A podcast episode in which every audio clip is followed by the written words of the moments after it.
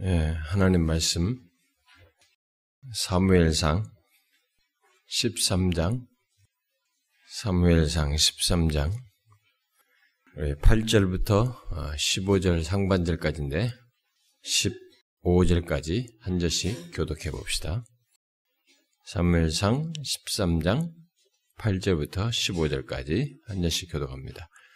사울은 사무엘이 정한 기한대로 이레 동안을 기다렸으나 사무엘이 길갈로 오지 아니하매 백성이 사울에게서 흩어지는지라.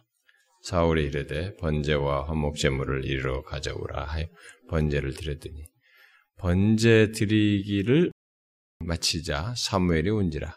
사울이 나가 맞으며 문안하매 사무엘이 이르되 왕이 행하신 것이 무엇이냐 하니 사울이 이르매 백성은 내게서 흩어지고 당신은 정한 날 안에 오지 아니하고 블레셋 사람은 믹마스에 모였음을 내가 보았으므 이에 내가 이르기를 블레셋 사람들이 나를 치러 길갈로 내려오겠거늘 내가 여호와께 은혜를 간구하지 못하였다 하고 부득이하여 번제를 드렸나이다 하니라. 사무엘이 사울에게 이르되 왕이 망령되게 행하였도다. 왕이 왕의 하나님 여호와께서 왕에게 내리신 명령을 지키지 아니하였도다. 그리하였더라면 여호와께서 이스라엘 위에 왕의 나라를 영원히 세우셨을 것이거늘 지금은 왕이 왕의 나라가 길지 못할 것이라. 여호와께서 왕에게 명령하신 바를 왕이 지키지 아니하였으므로 여호와께서 그의 마음에 맞는 사람을 구하여 여호와께서 그를 그의 백성의 지도자로 삼으셨느니라 하고 사무엘이나 길갈에서 떠나 베냐민 기브아로 올라가니라. 사울이 그와 함께한 백성의 수를 세어보니 육백 명 가량이라. 이 시간에 계속해서 제가 우리가 이 시간에 살펴왔던 내용들 창세기부터 계속 살펴온 바대로 성경 전체를 복음의 시각에서 개관하여서 살피도록 하겠습니다. 우리가 지난 시간까지 살폈던 내용은 어디까지였어요? 사사시대까지였습니다. 룻기를 살폈습니다마는 룻기는 사사시대 속에 있었기 때문에 그래서 사사시대에 묶어서 별도로 다루긴 했습니다마는 사사시대 배경 속에서 그것을 다루었습니다. 그래서 이제부터는 우리가 어디를 보냐면은 이스라엘의 왕정에 대한 왕들의 통치, 왕 있었던 이 왕정에 대한 왕정에 대해서 기록한 내용들을 살펴보려고 하는데 왕정에 대한 기록은 사무엘 상하, 열왕기 상하, 역대 상하 이렇게 사무엘서와 열왕기서와 역대서를 거기에 기록되어 있죠. 그래서 이 세 개 각각 두 권씩 되어 있습니다만은 이 세 개의 책 음, 책을 음, 몇 차례로 나누어서 아, 이 내용들 안에 있는 그 어떤 내용 말씀들을 아, 복음의 시각에서 아, 보도록 하겠습니다. 음, 그런데 에, 우리가 알다시피 에, 사무엘상하와 또 열왕기상하, 역대기 역대상하에는 어떤 내용들이 서로 약간씩 겹치게 되죠. 우리가 예수님의 삶과 사역 또한 이 마태, 마가, 누가, 요한의 네 명의 복음서 기자가 기록함으로써 내용이 그 네 복음서 안에 중첩되어서 기록되어 있듯이 여기 각각 두 권으로 된 이 세 권 사무엘서, 열왕기서, 역대기서 이 세 권의 역사서 속에도 많은 부분이 이렇게 서로 중첩되어서 기록되어 있죠. 역사적인 서술은 원래 누군가 어떤 역사적인 서술을 하려고 할 때는 이 서술을 하려고 하는 역사가든지 그 역사를 서술하는 그 사람들은 자신들이 그 어떤 역사를 서술하는 데 있어서 자연스럽게 어떤 차원에서 역사 서술을 하려고 하는지 그 쓰는 사람이 의도가 거기에 들어가게 돼요. 그 관점이라고 할까요? 이런 의도가 들어가게 되는데 그런 의도에 따라서 내용들이 이게 선택되죠. 이게 좀 더 이 어떤 취지에서 이 역사적인 내용을 전개하려면은 그 그 취지에 것들을 더 부각시킬 내용들을 이렇게 선택하듯이 이 역사 서술을 하는 사람의 의도에 따라서 다루는 내용들이 선택되기 때문에 이 사무엘서, 열왕기서, 역대기서의 각각의 책을 기록한 이 성경 저자들 또한 어떤 각각의 각각이 어떤 내용들을 이렇게 선택해서 기록을 하고 있어서 그 선택된 내용, 각각 기록해 선택해서 기록한 내용들 사이에 이렇게 중첩되는 부분들이 서로 있는 것을 보게 됩니다. 그래서 열왕기 상은 포로로 잡혀간 이스라엘 백성들에게 열왕기서죠.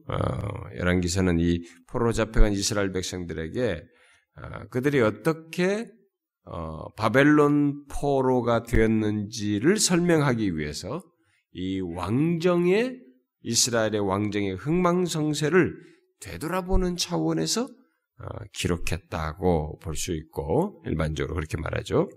그리고 역대기서는 열왕기서는 그런데 역대기서는 일반적으로 말하듯이 열왕기 이후 어쩌면 두 번째 성전을 지을 때쯤에 기록되어서 초점을 첫 번째 성전과 그 초기 시절에 하나님께서 드렸던 예배에 두고 있죠.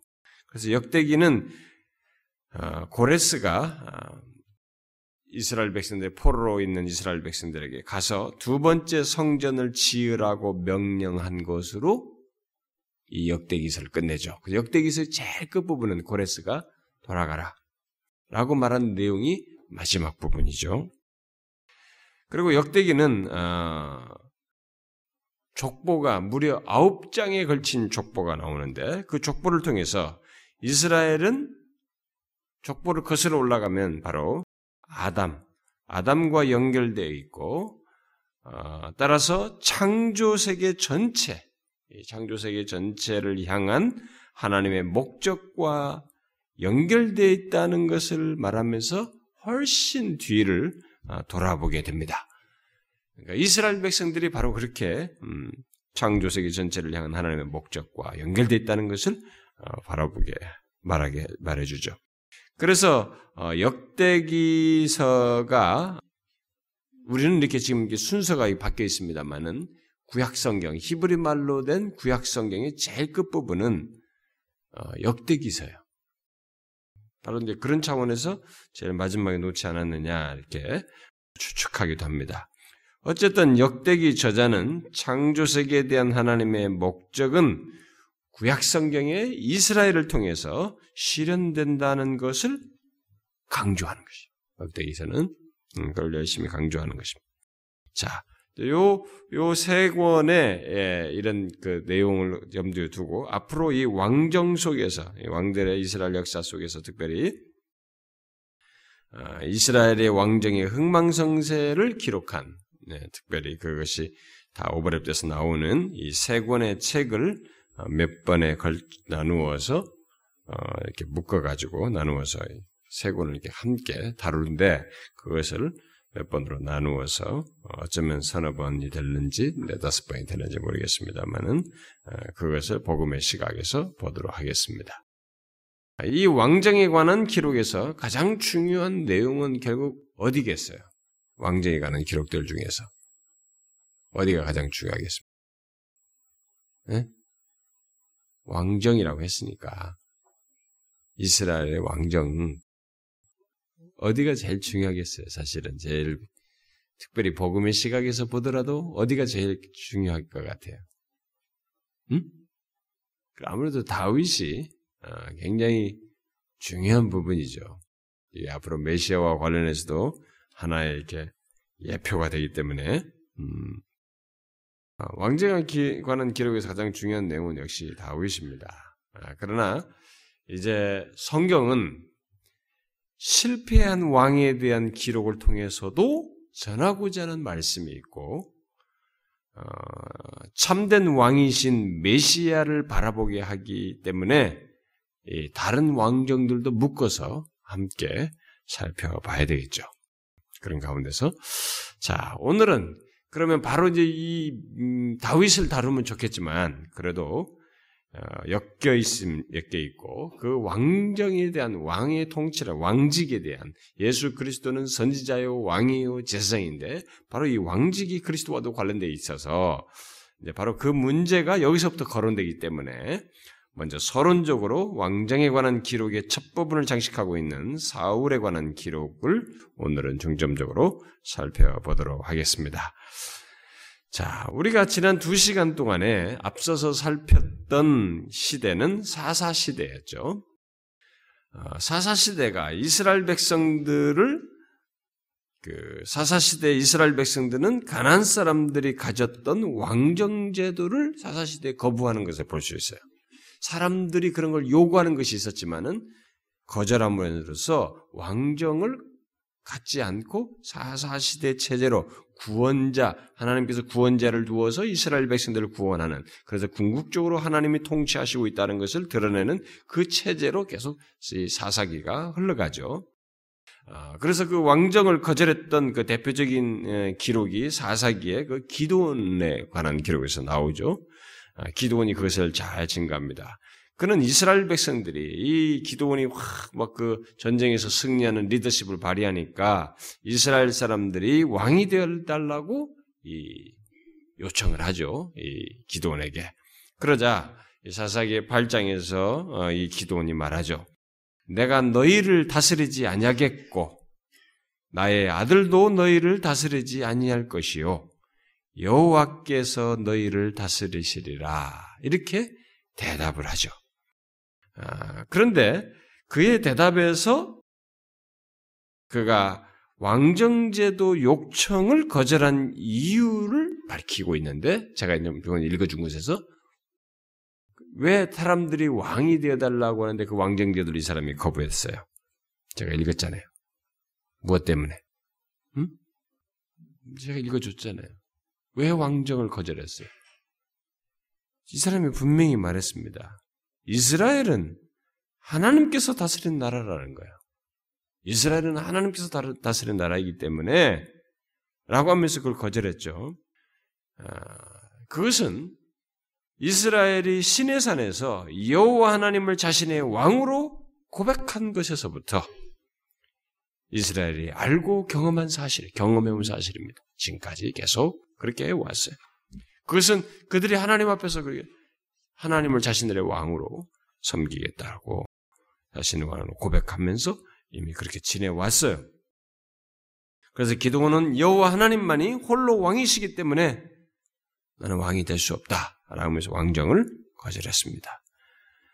아, 그리해서 사사시대는 계속해서 왕이 없이 사사들이 어떤 특 특정 지역에 국한된 활동을 하면서 뭐 전국적인 활동보다는 어떤 특정 지역에서 어느 지파에서 나와서 그쪽을 중심으로 해서 특정 지역에서 활동을 하면서 다스리는 가운데 아, 이, 이 사사 시대를 보내게 되는데 그렇게 보내면서 사사기 제일 끝절이 우리가 익숙하게 아는 바대로 왕이 없음으로 각기 소견대로 소견에 오른 대로 행하는 이런 불안정한 모습을 드러내. 그 성경의 기록이 왕이 없어서 왕이 없어서 각기 소견에 오른 대로 행하였다 이렇게 기록합니다. 그런 가운데서 사사 시대의 끝 부분은 불안정과 이런 그 뭔가 혼란을 이들이 가지고 있다고 하는 것을 보여줍니다. 그런데 그 내용 속에 왕이 없어서다라고 밝혀주고 있어요. 그런 시대적인 배경 속에서 선지자요 사사인 사무엘 시대가 사무엘이 등장해서 소위 사무엘 시대가 이어지게 되는데 그것을 사무엘상 하가 잘 기록하고 있죠. 사무엘은 사무엘상 삼 장 십구 절과 이십 절에서 밝히는 바대로 단에서부터 부엘세바까지 단에서부터 부엘세바까지 단에서부터 부엘세바까지 그 말은 이스라엘의 최북단과 최남단을 일반적으로 지칭할 때 쓰는 말이 단에서부터 부엘세바예요. 그러니까 어쨌든 그래서 전국을 이렇게 말하는 것이 결국 이스라엘 전국 전체의 선지자로서 인정되었다. 단에서부터 부에서바까지 이 사람이 선지자로 인정됐다는 사실을 밝혀주고 있습니다. 그렇게 전 국가적인 선지자로 인정, 인정되는 것은 모세 이후로 선지자, 모세라고 한 선지자 이후로 처음 있는 일이에요. 오랜 시간이 거쳐서 이런 일이 마침내 일어나게 된 것입니다. 바로 그 사무엘 시대에 블레셋이라고 하는 이 나라가 이스라엘을 자꾸 침략을 합니다. 근데 이들의 침략으로 이스라엘 백성들 가운데 이 블레셋의 침략으로 인해서 그 이전의 사사시대 잔잔잔한 이 싸움에서는 별로 그렇게 심하지 않았는데 이 블레셋의 침략으로 인해서 이스라엘 백성들 가운데 왕정에 대한 욕망이 확 일어나요. 이들에게서. 아, 그동안 간간히 일어난 대적들은 이스라엘이 대적이 모였다. 그럼 그때마다 뭐 사사를 중심으로 해서 쫙 또 뭐 서로 모여가지고 그때마다 그런 일이 있을 때마다 결성해가지고 싸움으로써 지금까지 지나왔어요. 응? 어, 모든 걸 해결해 왔습니다. 그러나 이 블레셋은 성격이 좀 달랐어요. 이전, 이전에 비해서. 이전에 대적했던 대적들과 달랐던 것입니다. 이 블레셋은 일시적으로 결성해서 대항할 그런 대상이 아니었습니다. 이전에는 일시적으로 자기들이 쫙 결성해가지고 대적들을 물리쳤고 그랬는데 이 블레셋은 그렇지, 그렇지 않았어요. 아, 윌리엄스라는 사람의 말대로 그들은 아, 그리스 사람의, 그, 그리스 사람들에게 자기 영토를 뺏기고 쫓겨나서 대거 밀려 들어온 해상족 속들이에요. 이 사람들은. 그런데 그쪽 지역에서 대거 유입된 이 해상족 속들인데 이들은 잘 훈련된 군대를 가지고 있었어요. 그리고 뛰어난 철제수를 가지고 있어서 이스라엘보다 훨씬 좋은 무기를 가지고 있었습니다. 철제 무기를 가지고 있었어요. 그래서 나중에 철제 이런 거 못하게 만들었잖아요. 이스라엘 백성들은 자기들만 가지고 자기 선점할까봐 그런 걸 못하게 하는 일을 속국으로 삼은 상태에서 블레셋이 하죠. 그러니까 이들이 그런 기술을 가지고 있었어요. 그동안 이스라엘 백성들은 블레셋처럼 그렇게 막강하고 잘 정비된 나라와 대적하지 않았어요. 그 뒤로는 이 사사시대 이런 시대 지나오면서 이런 대적과 함께 싸워보질 않았습니다.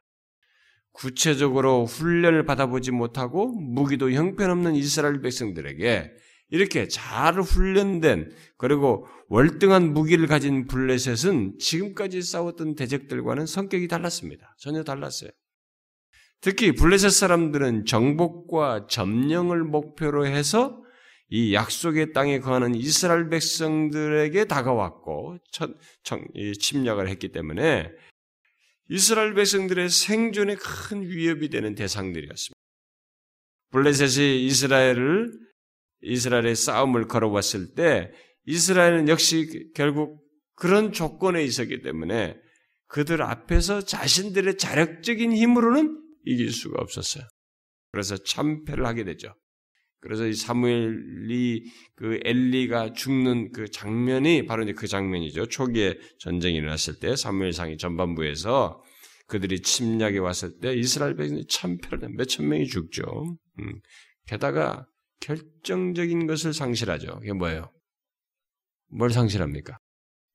성경 지식 테스트하는 거예요. 뭘 상실해요? 법궤를 상실, 언약궤를 빼앗기죠. 언약궤를 가지고 싸가 나오면은 싸가 싸움에 가면 이길 것이라고 생각하고 가지고 갔다가 도망가 버려요. 아직 언약궤를 뺏기죠.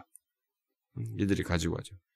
근데 언약궤도 하나님이 스스로 가져오시죠. 막 초토화 시켜가지고 그들이 믿는 신들을 막 목을 다 잘리게 만들어가지고 스스로 보내게 해서 가져오게 하셔. 하나님이 다 하셔. 사무엘상을 가지고 제가 부흥에 대해서 설교를 여러 차례 제가 영국에서 돌아온 뒤로 설교를 한 적이 있었는데 우리 교회에서는 안 했어요. 제가 여러 편을 한 일곱 편을 다른 교회에서 부탁받았을 때마다 제가 수련회 설교를 했는데 하질 않았어요. 참 그 사무엘상의 전반부에 나오는 이것은 정말 부흥 사건을 하나님의 부흥이 뭔지를 말해주는 아주 중요한 내용들이 거기에 담겨져 있습니다. 어쨌든 이들이 그 싸움에 들어가지고 언약궤를 빼앗겨요. 그래가지고 그렇게 하고 나서 이제 블레셋의 속국이 되죠.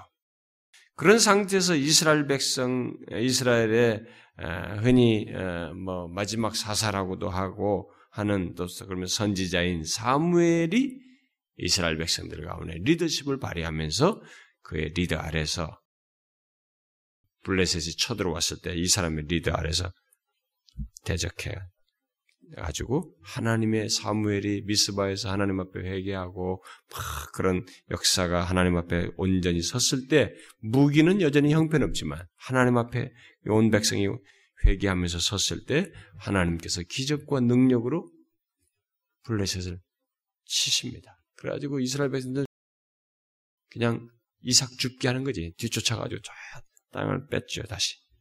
응? 그래서 블레셋의 압제에서 벗어나가지고 이 사무엘이 통치하는 게 아니라 사무엘이 리드하는 동안에 사십 년 동안에 평화하게 되는 이런 경험을 하게 되죠. 그런데 이스라엘은 사무엘의 그런 계속적인 리더 아래서 안정적인 상태를 가졌음에도 불구하고 이들은 사무엘이 죽은 후를 걱정하게 됩니다. 노후 걱정하는 거지. 사무엘이 죽은 후를 걱정하면서 왕정제도를 요청합니다. 저렇게 중심성을 딱 가지고 왕정이, 왕의 리더 아래서 전쟁을 확 쳐들어와가지고 자기들을 위협하는 저런 이방 국가들을 보면서 왕정제도를 요구하게 되죠. 자, 오늘은 제가 서론이에요. 뒷부분은 다음 시간에 다윗 쪽으로 연결돼야 되는데, 거기까지 가면 좀 많아져서 이것만 하려고 하는 겁니다. 자, 우리는 그런 이스라엘의 요구에 대해서 사무엘이 대단히 부정적으로 반응하는 것을 보게 됩니다. 제가 오늘 다 읽지 않았습니다만은 앞부분에서 그런 요, 왕정을 요구하자 아, 그것에 대해서 어, 부정적인 반응하죠. 우리 팔 장에서부터 십이 장 사이에 쭉 그런 것과 관련된 내용들이 쭉 나와요.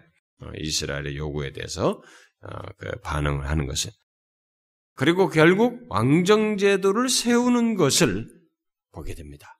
그래서 이, 이 왕정제도가 처음으로는 이스라엘 백성들에게 여기서 정착되는데, 자, 우리는 여기서 하나님께서 허락하시는 왕정제도가 과연 하나님께서 원하시지 않는 것인데 세우시는 것인지 의문을 여기서 갖기도 합니다.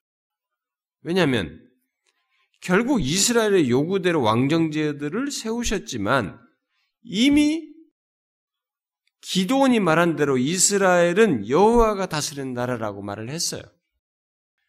사무엘도 그런 이유 때문에 왕정을 반대했습니다. 여기서 굉장히 싫어요. 아주 불쾌하게 막 반응하죠. 그런데 결국은 왕정제도를 허락합니다. 게다가 뒤에 다윗을 세우면서 다윗을 통해서 하나님은 영원히 다윗의 위가 설 것이라고 말하면서 왕정의 이 왕위에 대한 견고함을 마치 예언적으로 얘기를 하시면서 긍정적으로 말씀하시면서 이 와, 다윗의 왕위가 위가 영원히 설 것이라고 말씀을 하셔요. 결국 이 왕위를 통해서 다윗의 왕위를 통해서 메시아를 예표를 하죠. 그러면 결국 이쪽에서는 긍정적으로 얘기하는 거예요. 그런데 이쪽에서는 지금 부정적으로 얘기하고 앞에서 또 음? 저기 뭐야 기도원도 여호와가 다스리라고 하면서 이 반대의 의사를 표현했단 말이에요. 왜 한편으로는 왕정을 싫어하는 것으로 말하고 또 다른 한편에서는 긍정적으로 이게 말을 하고 있을까? 도대체 왕직에 대한 하나님의 뜻은 뭐냐? 이게. 왕직에 대한 성경이 말하고자 하는 내용이 뭐냐? 우리는 왕직이라는 것이 여기서 이스라엘에 요구하기 전에 이미 확립되어 있었다는 것을 기억할 필요가 있습니다. 앞서서 이미 그것이 확립되어 있었어요. 여러분이 그 창세기 사십구 장에서 그 야곱이 예언할 때 유다의 왕이 있게 될 것을 예언한 것을 우리가 읽었습니다. 이전에 읽었죠? 사십구 장에서 사십구 장 팔 절부터 십 절에 유다의 왕, 유다에서 그 왕이 있게 될 것을 예언했어요. 그렇게 함으로써 사실상 왕직을 예시했습니다. 또 모세가 이스라엘 백성들을 가나안 땅으로 들어가기 전에 모아놓고 신명기 말씀을 할 때 거기서도 그런 얘기, 왕에 대해서 명확하게 얘기했어요. 아주 정확하게 얘기했습니다. 그건 좀 같이 읽어보는 게 좋을 것 같아. 한번 봅시다. 음, 신명기 십칠 장. 좀 길지만 내용을 좀 알아야 돼. 우리가 이 본문을 이해하기 위해서는 십칠 장 사 절부터 자 사 절부터 어디까지 읽어보냐면 끝까지 달려가야 되겠네요. 이십 절까지 우리 한 절씩 교독하면서 잘 읽어봐요. 이때 왕직에 대해서 이미 다 말을 했어요. 근데 너무 아주 정확하게 모세를 통해서 얘기를 했습니다. 제가 십사 절부터 다시 읽을게요. 십사 절부터 이십 절까지. 네가 내 하나님 여호와께서 네게 주시는 땅에 이르러 그 땅을 차지하고 거주할 때 만일 우리도 우리 주위의 모든 민족들 같이 우리 위에 왕을 세워야겠다는 생각이 나거든 반드시 내 하나님 여호와께서 택하신 자를 내 위에 왕으로 세울 것이며 내 위에 왕을 세우려면 내 형제 중에서 한 사람을 할 것이요 내 형제 아닌 타국인을 내 위에 세우지 말 것이며 그는 병마를 많이 두지 말 것이요 병마를 많이 얻으려고 그 백성을 애굽으로 돌아가게 하지 말 것이니 이는 여호와께서 너희에게 이르시기를 너희가 이후에는 그 길로 다시 돌아가지 말 것이라 하셨음이며 그에게 아내를 많이 두어 그의 마음이 미혹되게 하지 말 것이며 자기를 위하여 은금을 많이 쌓지 말 것이니라. 그가 왕위에 오르거든 이 율법서의 등사본을 레위 사람 제사장 앞에서 책에 기록하여 평생에 자기 옆에 두고 읽어 그의 하나님 여호와 경외하기를 배우며 이 율법의 모든 말과 이 규례를 지켜 행할 것이라. 다 같이 읽읍시다. 그리하면 그의 마음이 그의 형제 위에 교만하지 아니하고 이 명령에서 떠나 좌로나 우로나 치우치지 아니하리니 이스라엘 중에서 그와 그의 자손이 왕위에 있는 날이 장구하리라. 여기 신명기 십칠 장에서 신명기의 이 규례와 법령 안에 왕을 세우기 위한 지시사항이 들어있어요. 이미 이런 얘기를 했습니다. 그런데 이 내용을 잘 보게 되면 이 왕직은 어, 이 왕직이 어떤 것이어야 하는지를 명확히 잘 밝혀주고 있습니다. 곧 이방 국가들의 통치자들이 취하는 독재적인 그런 모습, 곧 그런 독재적인 왕과는 달리 살아계신 하나님과의 언약 관계를 반영, 반영하는 통치자 형태의 왕을 분명하게 구분지어서 말하고 있습니다.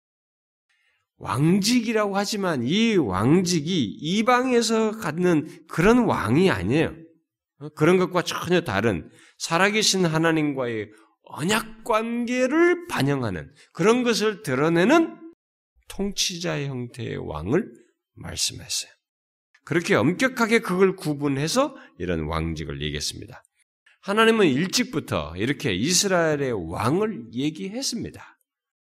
단지 그 왕은 여호와를 반드시 경외해야 되고 그의 율법을 지켜야 하고 자기의 마음을 높여서 자기 형제, 자기 백성들 위에 두지 말아야 한다고 함으로써 한마디로 이스라엘의 왕권은 언약에 의해서 정해진다고 하는 것을 명시해서 밝혔어요. 그러나 사무엘 당시 왕을 요구한 이스라엘 백성들은 그렇게 언약적인 차원의 왕을 생각하지 않았습니다. 그들은 언약을 왕권의 모델로 삼기보다는 자신들이 생각하는 이 왕이라고 하는 기대하는 왕을 언약을 이 언약과 연관짓기보다는 가나안이나 블레셋의 왕들의 이런 독재적인 통치 아래서 있게 되는 자기들이 생각하는 거예요. 그런 막 강권적인 강압적인 듯하면서 막 강하게 리더십을 발휘하는 것 같아 보이는 이 블레셋이나 이방 왕들의 그런 통치 아래서 오는 것으로 보이는 어떤 유익 같은 것만을 생각한 거죠. 그런 것만을 생각하면서 그런 왕을 주어서 우리가 그런 왕으로 인해서 유익을 얻게 위기가 오면 왕이 확 나가가지고 탁 지어서 우리를 보호하고 유익을 주는 뭐 이런 것을 얻기를 바랬던 것입니다. 여기 사무엘 시대 이스라엘 백성들이 왕을 요구한 것은 이런 식이었어요. 그래서 이게 문제인 것입니다. 그저 이방 국가들을 모방하려는 욕망에서 태동된 것이었습니다. 우리가요 신앙생활하면서 굉장히 교회 안에서도 조심할 것이 이거예요. 응? 우리들이 자꾸 모방을 하려고 그래요. 유익이 있다. 세상에서 막 이런 것이 막 이게 막, 어? 막 세상 사람들이 하는 그런 방식으로 사람들이 모여서 막 노래할 때도 저런 식으로 하는 거, 막 밴드를 갖다가 하는 거, 막 저렇게 하는 것이 좋아 보이고 뭐 하고 이렇게 세상에서 유익해 보이는 것들을 자꾸 그거 자체만 생각해. 기독교는 철저하게 하나님이 거룩하시고 그분에게 가는 방식이 거룩해야 돼요. 근데 이 방식을 우리가 생각하는 방식으로 유익하다고 좀 괜찮아 보인다고 하는 여기서 갖다 당겨서 하나님께 접근해 보겠다고 하는 것에서 하나님이 허용을 안 해요. 근데 지금 교회들이 자꾸 그걸 하는 거야. 이 사람들이 지금 취하는 여기 지금 싫어할 싫어하죠. 하나님이 싫어하시는 거예요. 이 싫어하는 방식을 오늘날도 교회들이 자꾸 쫓아가는 거예요. 어? 이들은 이방 국가들을 모방해는 모방해가지고 거기서 얻을 유익 이 차원만 자꾸 생각하는 거예요. 하나님과의 언약 관계 속에서의 이 갖는 이 왕직 개념은 생각도 안 해요. 그러니까 이들의 왕의 요구는 신앙적인 차원이 아니라 영적인 차원이 아니라 정치적이고 군사적인 그런 의미죠. 그런 차원에서 유익을 얻고자 했던 것입니다. 그래서 사무엘은 처음에 이 일을 거절한 것입니다.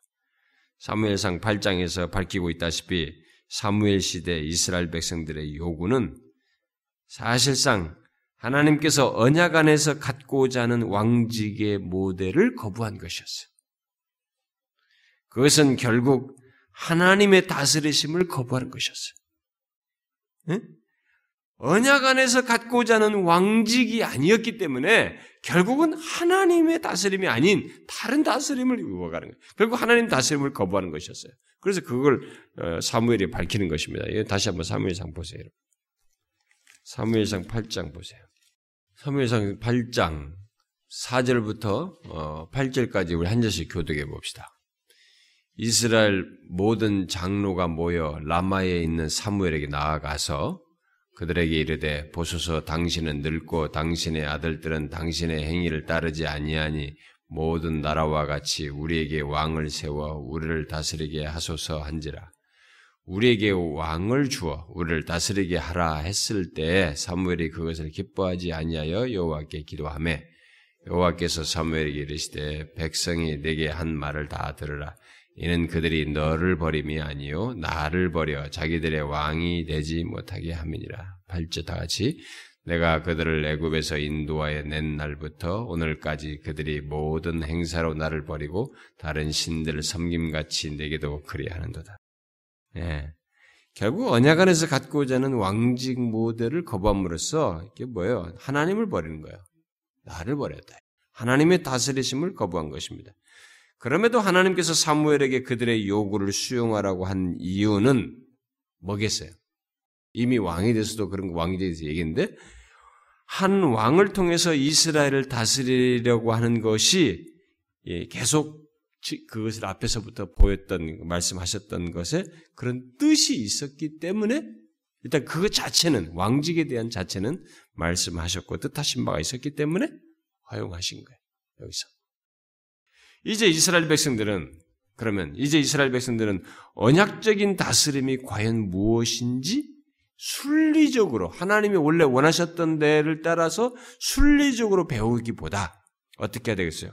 이제 힘든 방식, 왕직 자체는 있는 거예요. 원래 하나님 그 뜻한 것이기 때문에 그 뜻한 것은 있긴 있는데 지금 자신들은 하나님이 원하는 방식이 아닌 다른 것으로 원했기 때문에 그것을 언약적인 다스림이 과연 무엇인지를 알아야 되는데 그것을 순리적으로 배우는 것이 아니라 어떻게 해요?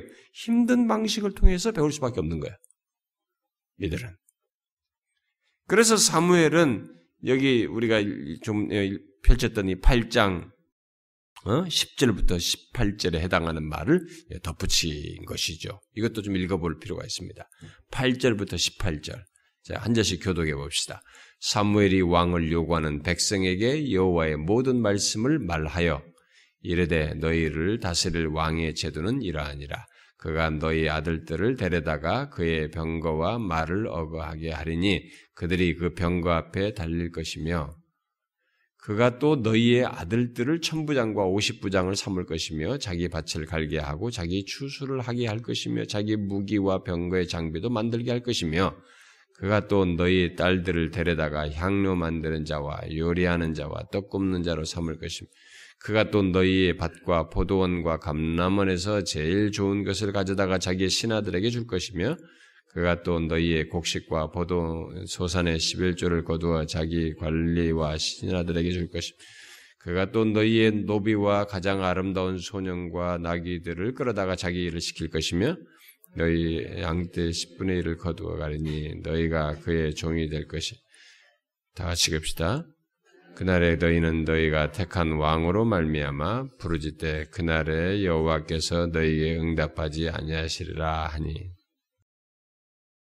뭡니까? 그들이 요구하는 왕은 결국 그들 자신들이 원하고 기대하는 그런 종류의 왕이 아닐 것이다. 너희들이 지금 생각하는 그런 왕이 아니다. 실상은. 그럴 수밖에 없는 것은 그들은 언약에 관심이 없거든요. 언약에 관심이 없고 자신들의 안전과 힘에만 관심이 있었기 때문에 이런 결과를 갖게 된 것이죠. 여러분 이것이 얼마나 위험하고 응? 이건 유혹이에요. 응? 얼마나 어리석습니까?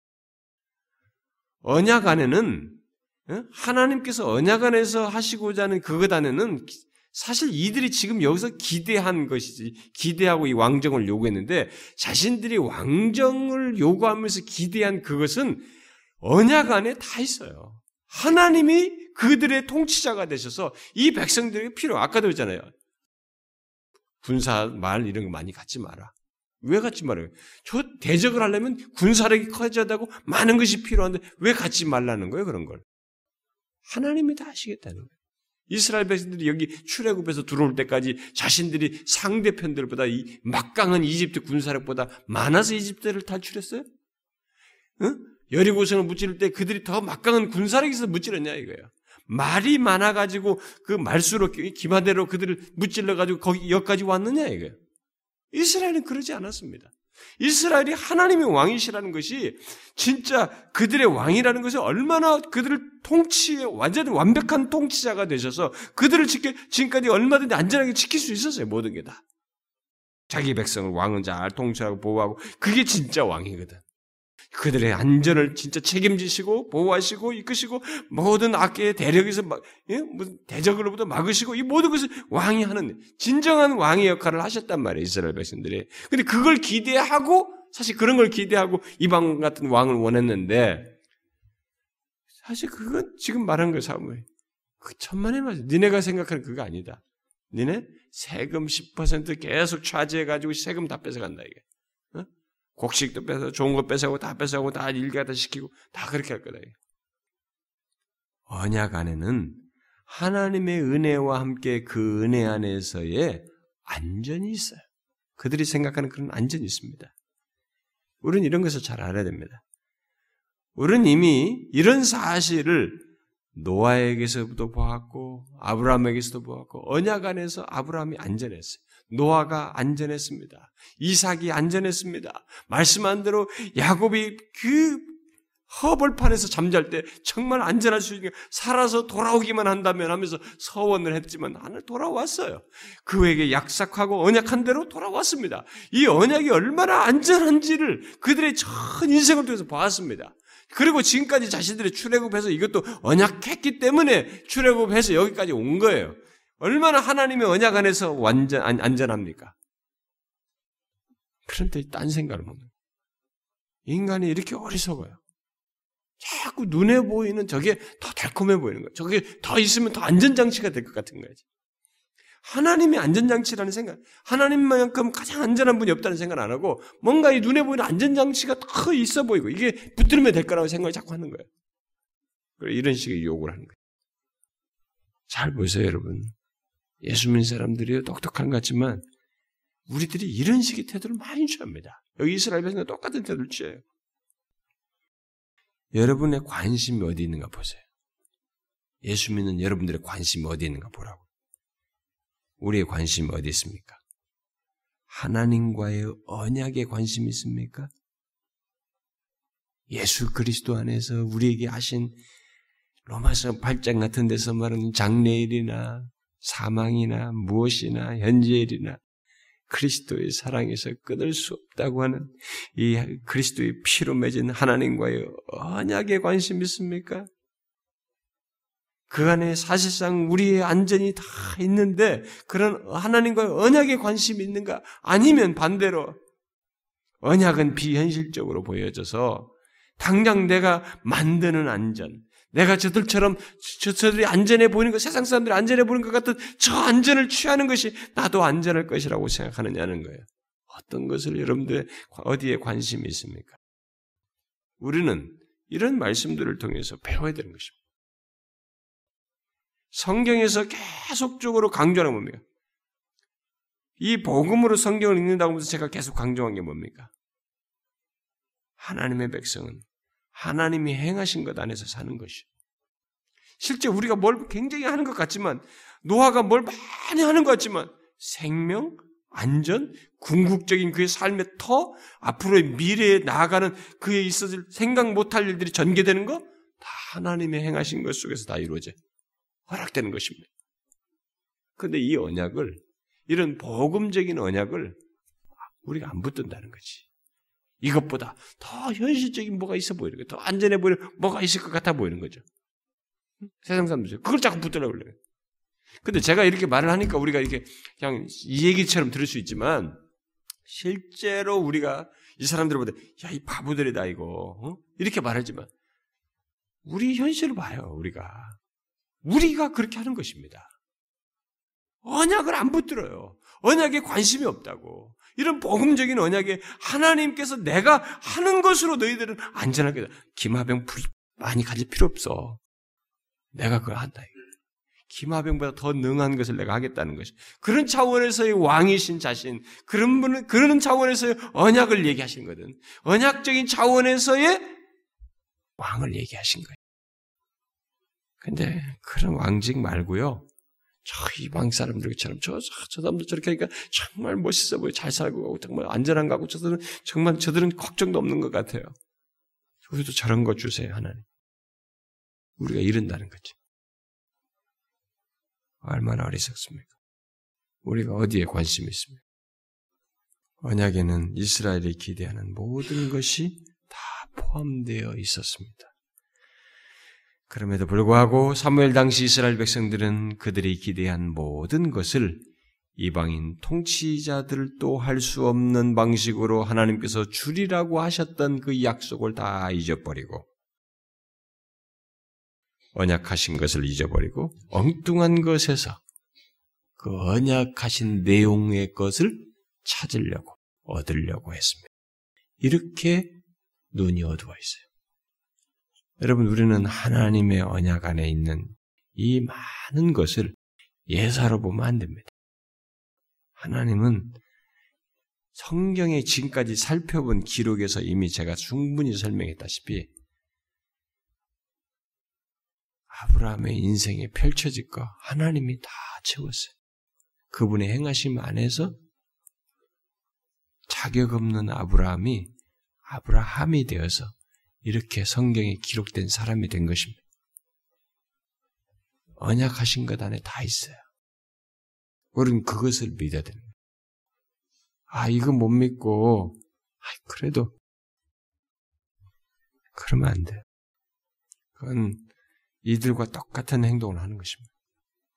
사무엘은, 여기 우리가 읽은 사무엘상 팔 장의 경고 속에서 이스라엘이 기대하는 그런 정치적인 안정은 아주 많은 대가를 지불해야 얻을 수 있고 왕들이 세우는 뭐 세금이든 뭐든 자기들이 만드는 법과 질서는 어떤 시대를 막론하고 독재자들이 백성을 통제하려는 수단으로 사용하는 것이기 때문에 너희들은 그렇게 그것으로 인해서 고생을 할 것이다. 어려움을 겪을 것이다.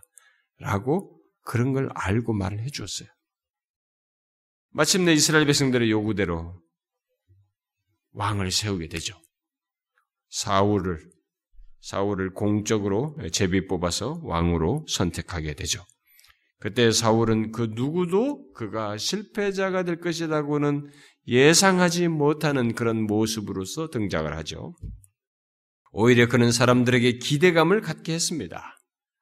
그리고 그의 통치는 시, 처음에 시작할 때에는 사사들과 같은 영웅적인 투사로서의 모든 자질을 가진 그야말로 구원자요 사사로서의 역할을 감당해요. 십 장, 그 뒤에 십 장을 보게 되면은 그런 모습이 보여요. 처음에 사람들에게 그런 호감을 불러일으키죠.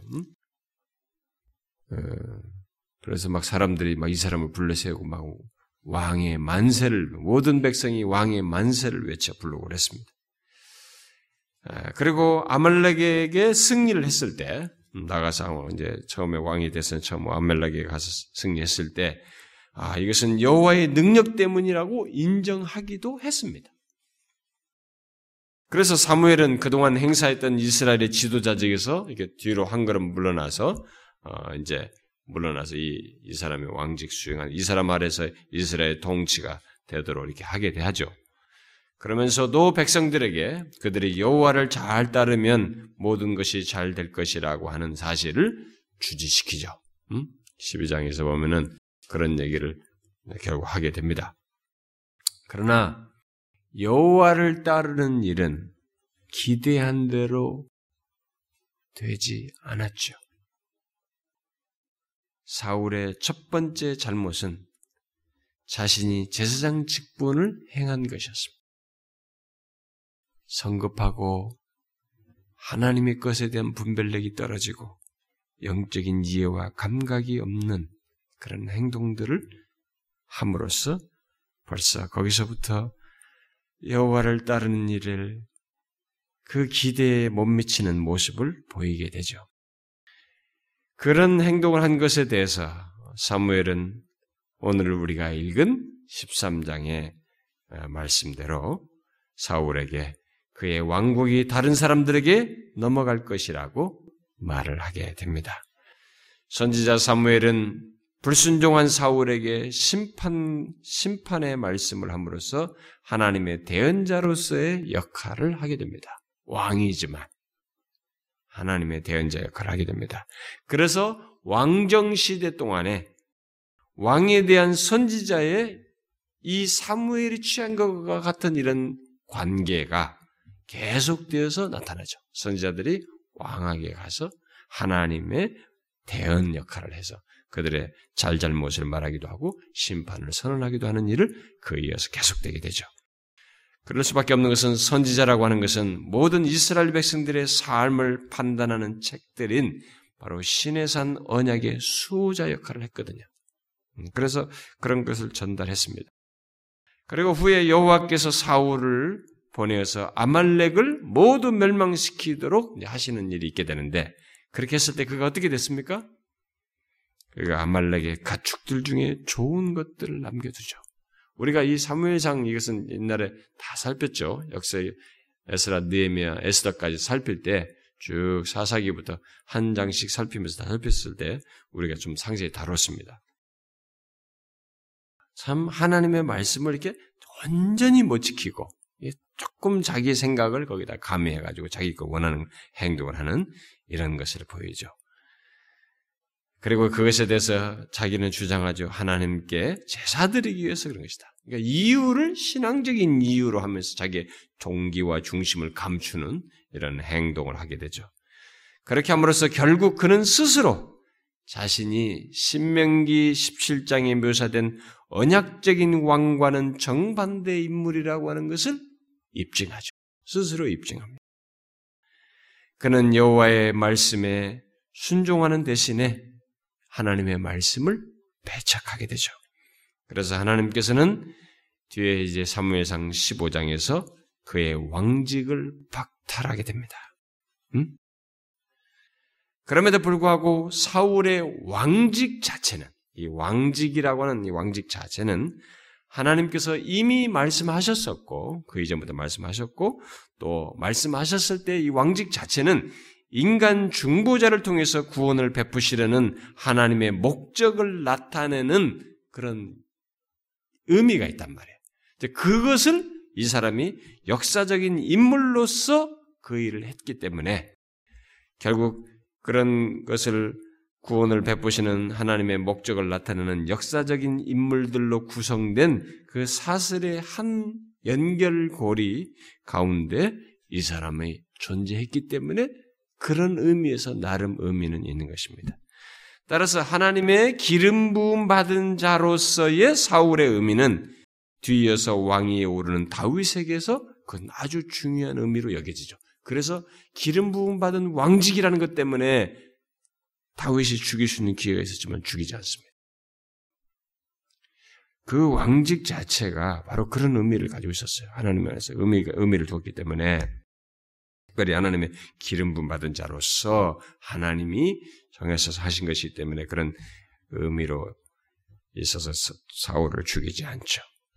비록 사울이 왕직을 언약적인 관, 언약적 관계를 반영하지 못했지만 그 왕직에서 언약적 관계를 반영하지 못했지만 그래서 그의 통치는 심히 불완전했지만 그래도 사울은 광야 시절 이후로 없었던 통치에 이스라엘 백성들을 이렇게 중앙 집권하는 그 왕직 자체가 갖는 그런 의미를 일단은 이스라엘 안에서 이루어 놓았습니다.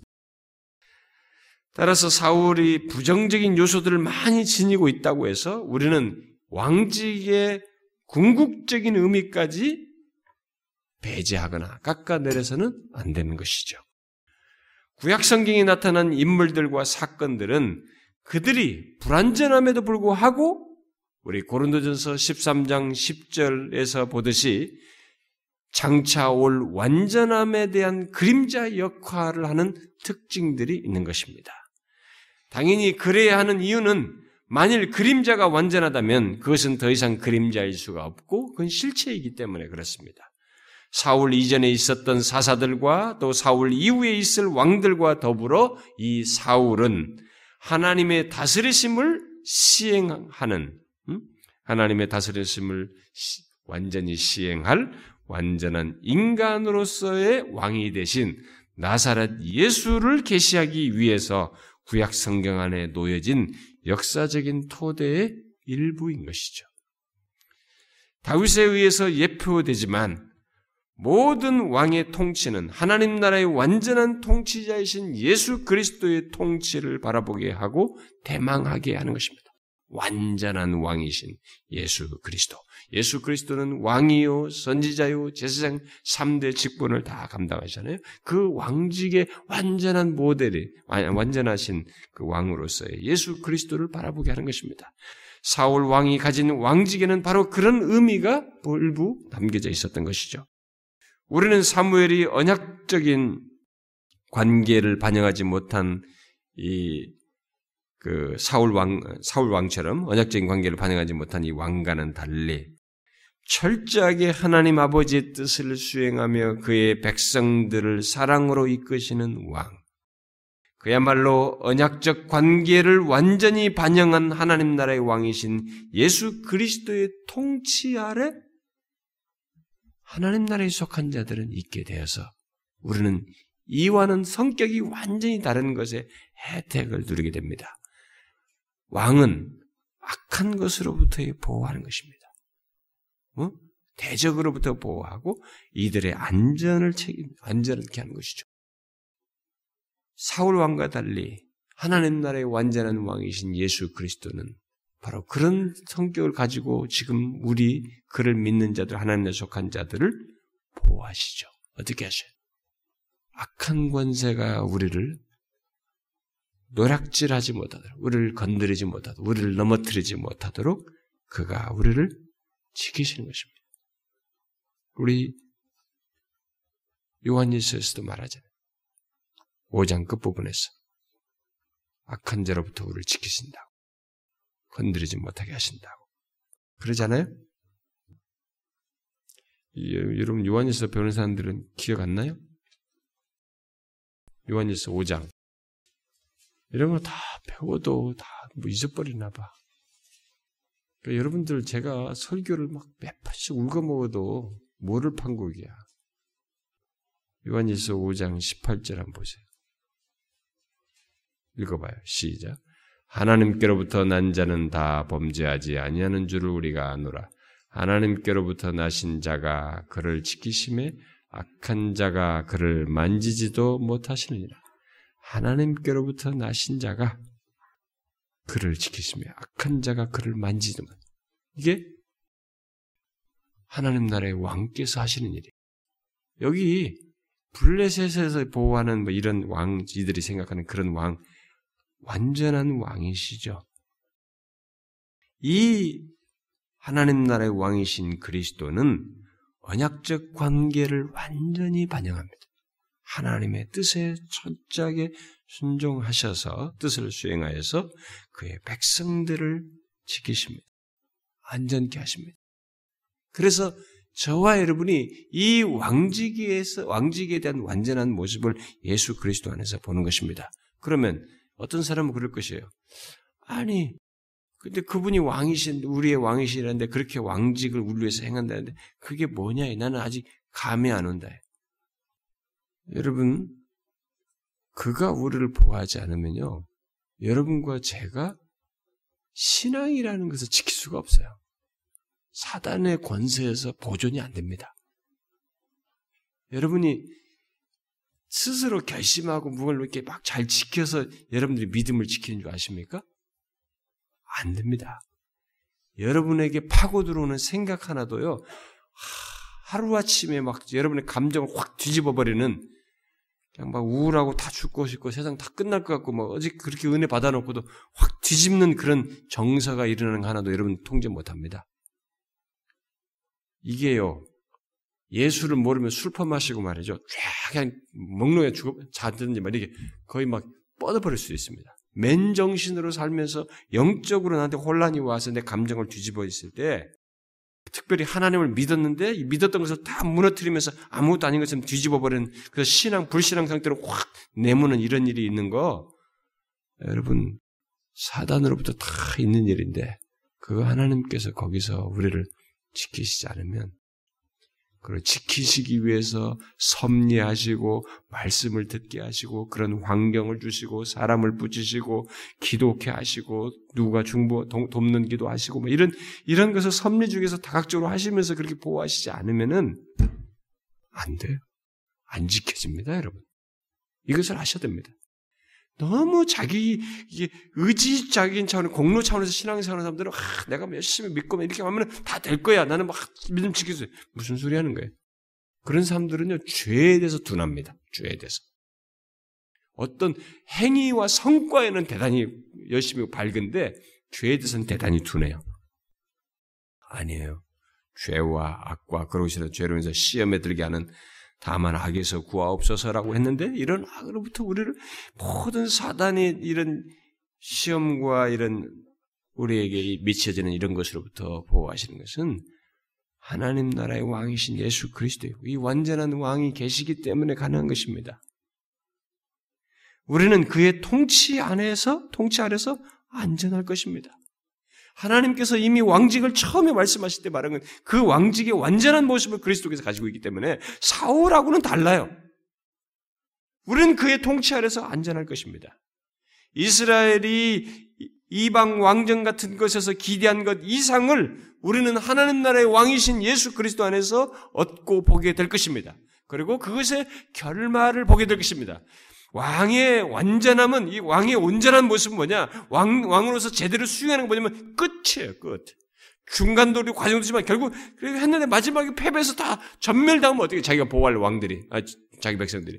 아니잖아요. 끝이란 말이에요. 하나님 나라의 왕이신 예수 그리스도는 우리를 끝으로, 끝까지 우리를 보호하셔서, 끝이 뭐냐, 이게.